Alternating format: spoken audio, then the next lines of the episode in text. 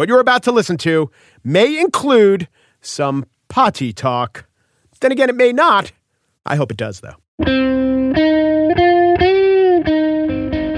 It's Friday, October 12th, 2018. From Slate, it's The Gist. I'm Mike Pesca. Let's talk Senate races. Woohoo! Yesterday, I started with Beto and Cruz. Now on to a race that's actually really close.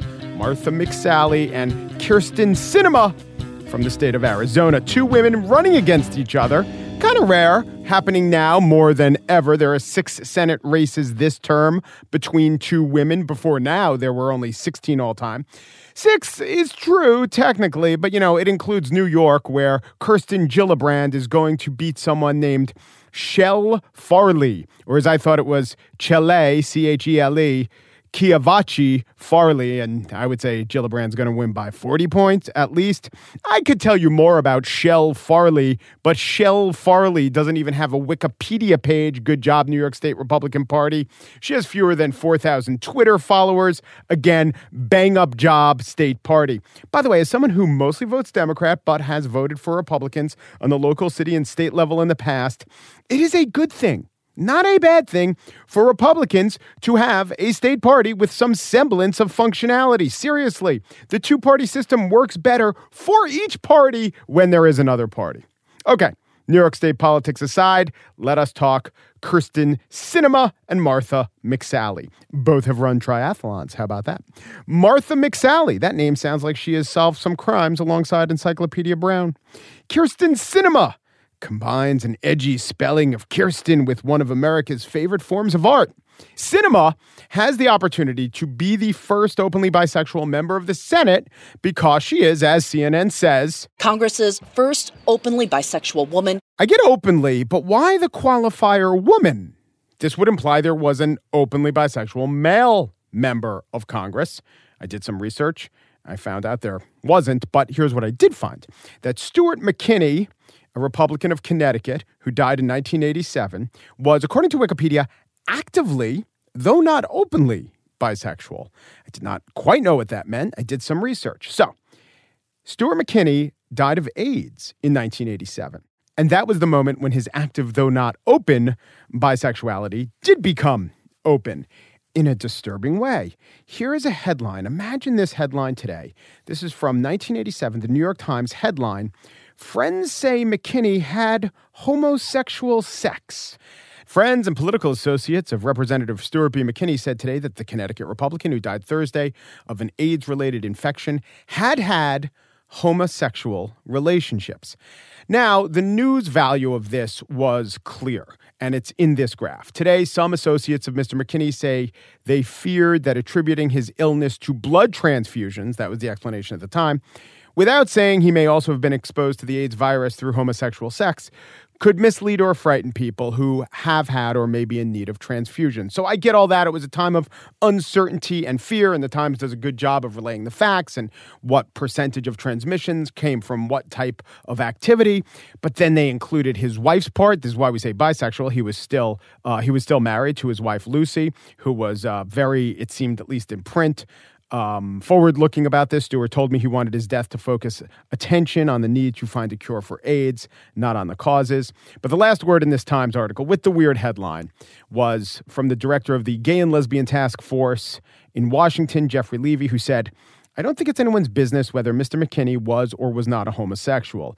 There seems to be a subtle homophobia underlying all the curiosity, a suggestion he would be somehow less innocent if he got the disease because he was a homosexual rather than as a result of a transfusion."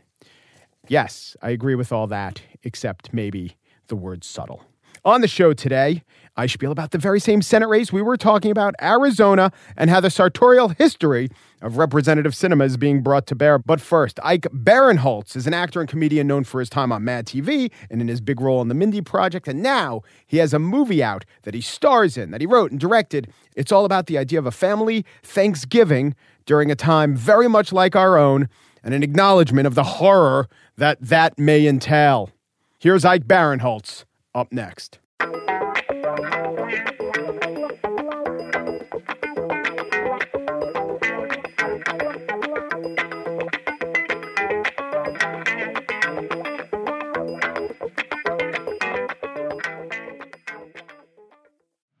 This episode is brought to you by The Jordan Harbinger Show. You've heard me talk about The Jordan Harbinger Show because it's one of my favorites.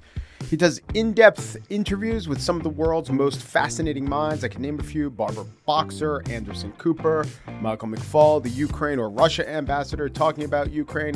One I recently listened to was Stanley McChrystal, the former general, and he told an interesting story about revering Robert E. Lee.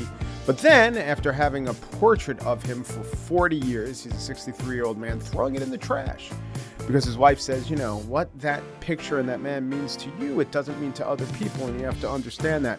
And then in the interview, they got around to the point where McChrystal talked about that interview in Rolling Stone magazine that pretty much ended his career, where it got to the desk of Barack Obama, and it had McChrystal saying unflattering things about the war effort and just how he talked to his wife and how they decided not to be bitter and not to wallow in it. He could have taken some shots at the process, the reporter, or the president at that point, but he didn't. It was just an overall good interview. It was facilitated by Jordan's excellent interview style.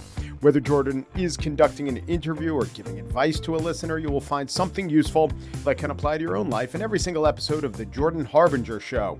That could mean learning how to ask for advice the right way or discovering a little mindset tweak that changes how you see the world. Search for The Jordan Harbinger Show. That's H-A-R, like the first three letters, and hard, B-I-N-G-E, as in how you'll want to catch up on all the episodes on Apple Podcasts, Spotify, or wherever you listen to podcasts.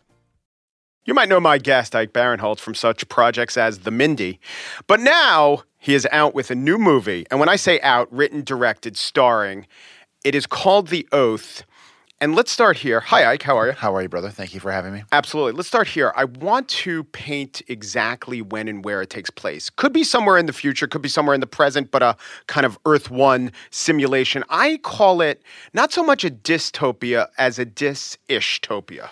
Dysnaupia. Yes. Yeah. It's basically, if you can imagine a world, an America that's politically divided, where they've not mandated, but they've highly suggested that the people sign a loyalty oath. And obviously half the country, or more than half the country, says this is ridiculous, this is fascism. And the other half of the country says, it's not a big deal. I think it's like the Pledge of Allegiance. Mm-hmm.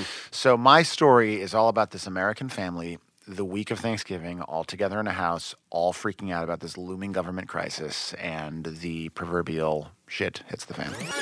Today, the government announced something they're calling the Patriot's Oath, a state-sponsored initiative to have Americans sign a loyalty waiver to the president. The deadline for signing is the day after Thanksgiving. What is happening in the country? Let's try to avoid that conversation for the next 3 days, okay? Hello! Hi! If these motherfuckers bring up the oath, I'm going to lose my mind.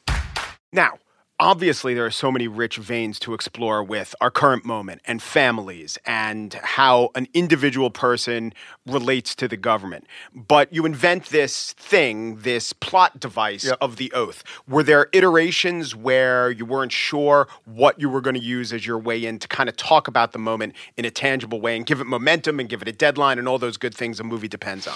I early on thought about the concept of loyalty and what it meant. You know, obviously, this movie, if we had a president, Hillary Clinton, right now, this movie would not be here right now. That's right. It was very much inspired by the current climate and our current president. And I knew that he was obsessed with loyalty, and I wanted it to be something that you could make a case that it's relatively innocuous, that someone could be like, it's just like the Pledge of Allegiance. It's fine. It's nothing. Just say it. It's just words. Also, just words. Yeah. Also, like, I know a lot of people who have Barack Obama was like, today's National Loyalty Day, and I want us to all stand up and take an oath. I think a lot of people on our side of the aisle would be like, oh, great, sure, great. I don't know. Some people would be saying, who kidnapped Barack Obama? Yeah, yes, definitely they would. But make it innocuous enough that you can make a case for it, but also make it, you know, dangerous enough that people could be like, this is the beginnings of something really bad. Right. And so I really always kind of knew that loyalty was going to be kind of one of the main primary concepts of the film. Right. So with those ideas, I could think of a number of genres the film could be. It could really be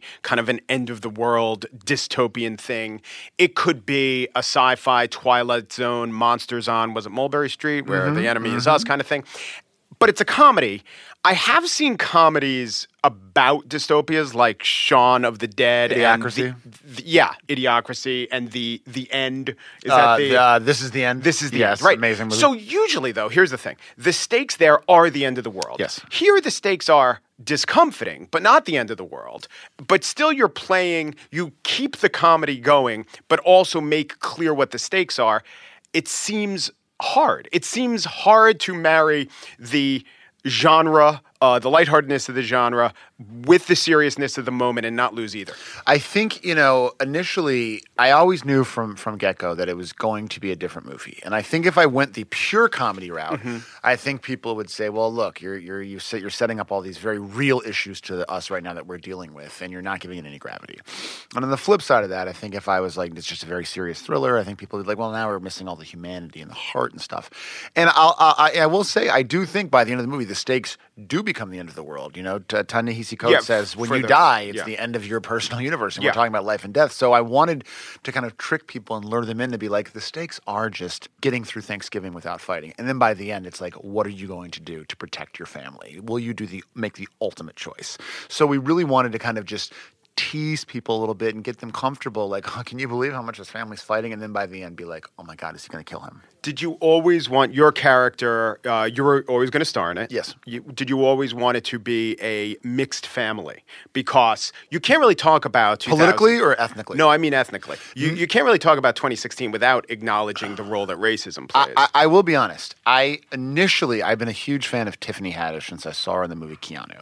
And when I first saw her, and then I was like, she's so good. She's so tough and real. I want her to be my wife. So right when I started... You weren't even thinking of a movie. No, just in real life, I would like to be... And don't get me wrong, I love my wife, but maybe we moved to Utah, figure it out, mm-hmm. sister-wife thing. Sure. I knew that it was going to be a husband and wife, this story, and right away I had Tiffany's face in my head. And before I even knew I was going to get her, the character of Kai was Tiffany. And then it did really fit the kind of purview of the, kind of idyllic... progressive couple in 2018. So it was really Tiffany first that unlocked that for me. And if she had bailed, I still probably would have made it a black woman, because at that point, the part had evolved into this kind of picture perfect progressive family.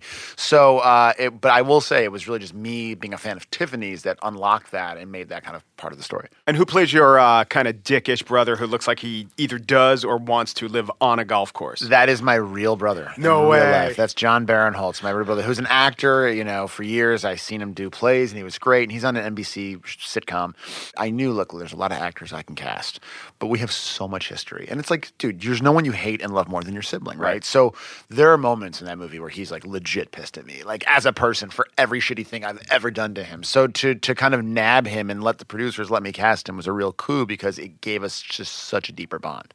The younger brother kind of, looking for love, feels slighted, makes sense that he would kind of drift towards that. And then this girlfriend character we had, this kind of Tammy Lahren character, is the one who kind of pulls him more to the right. You know what I mean? Someone's already got their foot in the pool, and then you have someone just pull them in, and then they're immersed and they can't get out. So they really kind of feed off of each other. It's a really good dynamic. Tell me, what archetype do you think your character is? Because I saw a lot of the classic sitcom dad, the put-upon dad, who maybe has the, and I don't want to insult you, well-done sitcom, but who maybe has the heart of gold, but, kind of screws things up as he goes about trying to execute his life's plan. On the other hand, so there are elements of that. On the other hand, the thing that maybe you could argue you screwed up is like adhering to this principle of not signing the oath, which is actually a really high-minded principle. It is, and I wanted to really show a conflicted character, not just for him, but also for the audience looking at him. Not going to lie, very much based off me. Yeah. I was obsessed, and still I'm getting a little bit better, but I was way too plugged in and way too obsessed with what was going on. Right, I was letting news alerts interrupt things. News alerts, and I'm just completely consumed by it. But I think if I presented Chris, the character, as the most progressive character in the movie, who's ultimately proven right, by the way. That's the thing to remember. That his whole thing is like, they're going to come to the house one day and then they show up, right? But if I presented him as being right, and he was noble and behaved well, and was able to physically handle the guys, that would kind of come off as like porn for us. Right.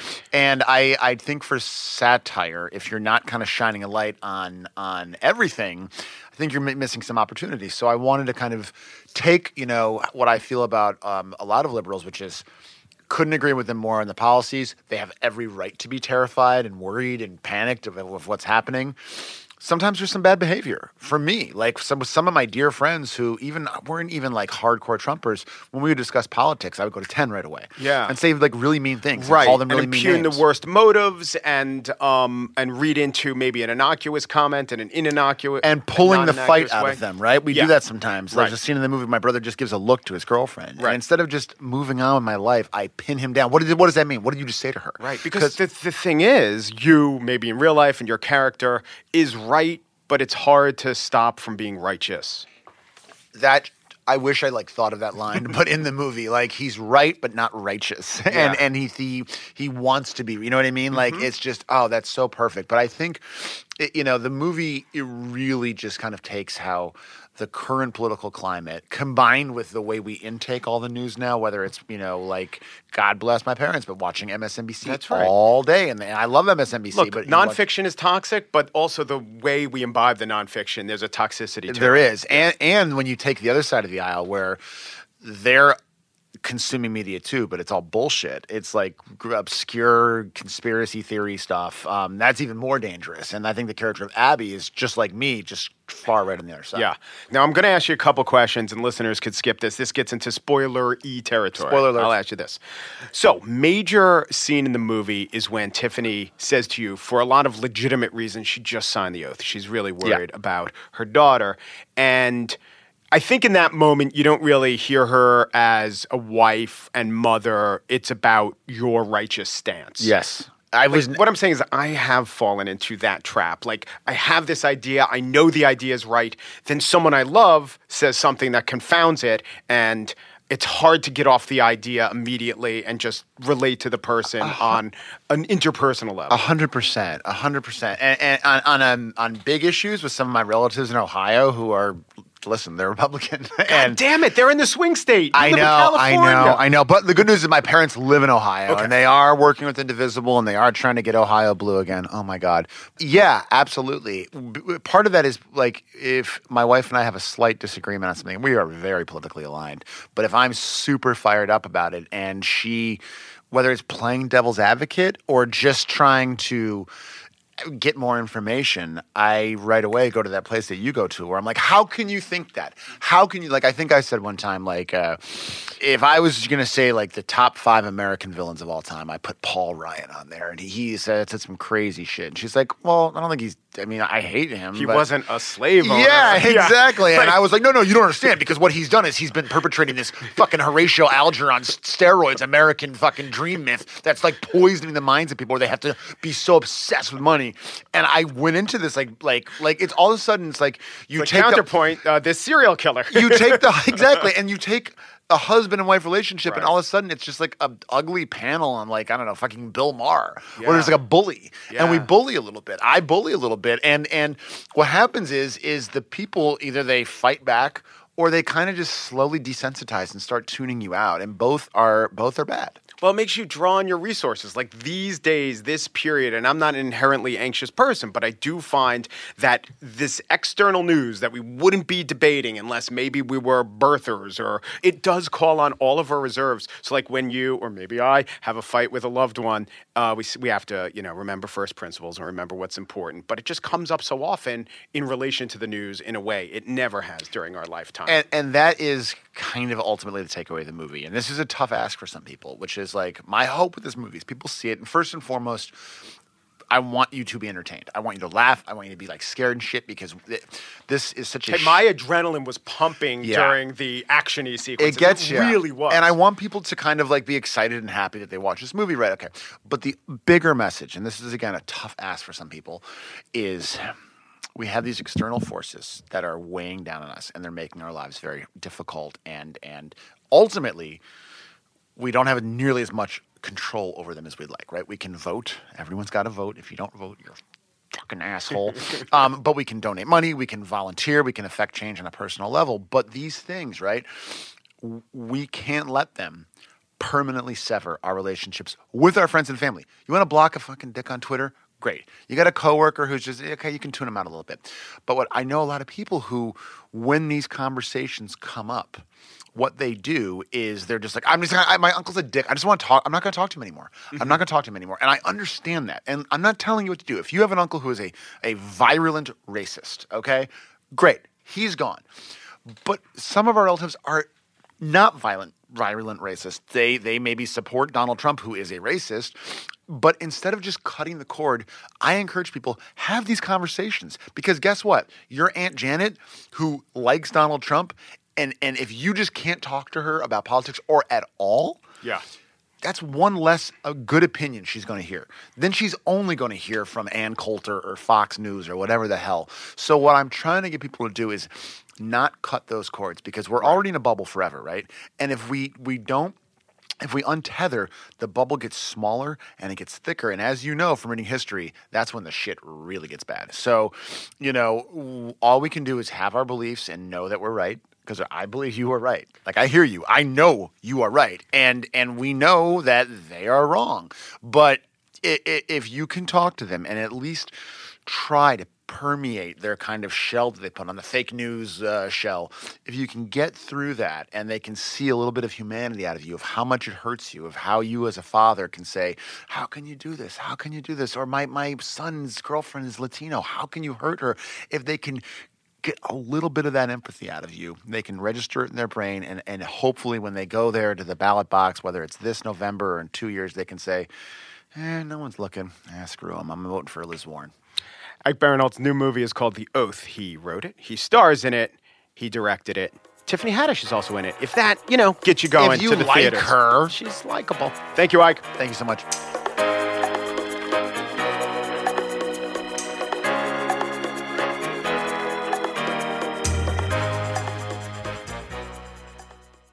And now, the spiel. The Arizona race is heating up because it's Arizona, but also because of tutus of decades past. This race pits Republican Martha McSally, who commanded an Air Force squadron in Afghanistan, against Kyrsten Sinema. McSally has a legitimately impressive record in the military and also a record of standing up to bullies and standing for herself. She successfully sued the State Department while in the military. It was McSally v. Rumsfeld for the right to leave the Air Force base in Saudi Arabia without wearing a burqa, or as they call it in Saudi Arabia, an abaya. She will probably be a voice in the Me Too movement, too, if elected, because she was the victim of her college track coach's sexual predation. But we know her Democratic challenger, current U.S. Representative Kyrsten Sinema, will be strong on those issues. And if Arizona is worried, she is a strong supporter of the U.S. military. She has voted for every military appropriation bill she has had the chance to. But that's what she actually did in Congress, when she had a say in appropriating billions of the citizens' tax dollars. What about the things she did when she had no power or vote? The McSally campaign wants voters to know that her actual votes on the actual issues aren't really as important as what happened 15 years ago when she was in law school. While we were in harm's way in uniform, Kyrsten Sinema was protesting us in a pink tutu and denigrating our service. PolitiFact rates that as mostly false. The false is that there was no evidence of any denigration. The mostly is that she really did wear the tutu. Well, I gotta say this. I'm no expert in women's attire. I don't quite know where a poofy skirt attached to a bodice stops being a poofy skirt and starts being a tutu, but this is why I think mostly false is a fair assessment. The woman does seem to have worn a tutu. Seems like a big deal to the McSally campaign, so CNN pressed the Republican on the claims about the tutu. I would have asked something like, now, Colonel McSally, how is protesting against a war that went on to be extremely unpopular, by the way, and to a large extent poorly executed, how is that ipso facto a denigration? But obviously, there's a reason I'm here and CNN is there. Here's what they asked. Some women are looking at that as a bit of a cheap shot, that you put her in a tutu and you're playing on these gender issues. That is not a cheap shot at all. Huh? I am not getting the zeitgeist, am I? For the record, McSally did not take the lobbed softball. Here's what she said. That is the truth. She's in a pink tutu. I'm in my uniform. You guys get to decide. I didn't put her in her tutu. That is her tutu. Don't mess with my tutu. Don't mess with my tutu. No, McSally just said, well, I'm a warrior, and she wasn't. CNN, and this is part of the normally excellent K File, that's the Andrew Kaczynski site, really pounded Sinema on the exact talking points that McSally would like to see emphasized. One headline, Kyrsten Sinema's anti-war activist past under scrutiny as she runs for Senate.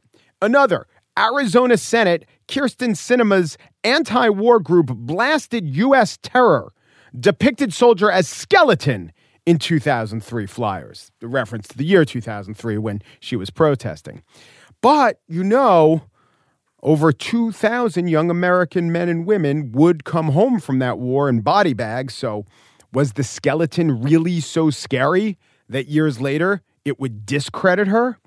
Remember, before you answer, take into account the fact that she was wearing a tutu at the time. In CNN's reporting, they did dig up some interviews that Sinema did with a radio host who was a 9/11 truther. The Sinema campaign says she didn't know that this guy was a 9/11 truther when she did his radio show years ago. And while I loathe 9/11 truthers, I do think CNN is doing a disservice to the full picture of Sinema's actual views when it comes to forefronting some ancillary association with the truther. Because you have a lot of evidence of years and years of voting and being pro-military. How pro-military? Well, the Center for Security Policy, which is a Washington lobbying group, does one of these scorecards where they give every member of the Senate and the House of Representatives a grade. And it's very hard to be centrist these days. Most Republicans get a 100% score from the Center for Security Policy, and most Democrats get a 0 or a single-digit score. In fact, if you break it down by thirds, of the 535 members of the Senate and Congress, exactly 16 were in the middle third, were literally centrists on military issues, and Kyrsten Sinema was one of them. I'll go even further. There is a group called the Council for a Livable World. The Council for a Livable World promotes policies to reduce and eventually eliminate nuclear weapons and to minimize the risk of war through lobbying and helping elect and support members of Congress who share our goals. So in other words, Center for Security Policy are hawks, Council for a Livable World are doves. A high score from the Council on a Livable World means that you are anti-war. Guess what? Kyrsten Sinema gets the lowest score among Democrats. Now, it's hard to put this in an ad. I'll give you that. Vote for Kyrsten Sinema because the Council for a Livable World says she is the most opposed to a livable world. Or if you want to frame it based on the mission statement, which says, again, it promotes policies to reduce and eventually eliminate nuclear weapons and to minimize the risk of war, you can say, vote for Kyrsten Sinema. She is the Democrat least likely to minimize war. Anyway, the point is, she's pretty much a hawk in her actual voting record. I can understand why CNN thinks it is newsworthy to highlight that she has this association with a truther. The equivalent would be when a Republican goes on the Alex Jones show, and yes, that deserves scrutiny. But if the Republican were a member of Congress who was scored to be the least likely to buy into conspiracy theories, that should be reported. That should count more than the interview he did. If the Council for the Banning of Juice Boxes That Make Frogs Gay gave that Republican their lowest score, put him on its lily pad of shame or whatever, you would think that would be important too, wouldn't you? The latest polling in Arizona diverges a bit. The most recent polls show Sinema and have been showing Sinema with a 2 or 3 point lead, but there was one that just came out yesterday that shows McSally up by 6. Maybe it's part of the Me Too backlash that Republicans are touting as a real thing, but you do have to wonder if it's good or bad for McSally's chances if there is a Me Too backlash. I mean, the Kavanaugh hearings were last week. Will the anger at protesters, even if it is real, and if it did affect that poll, will that anger still be going on in 3 weeks when the voting comes? Or maybe we're getting this whole thing wrong. Maybe it's all going to come down to a tutu. Only time and possibly this Zydeco hit will tell.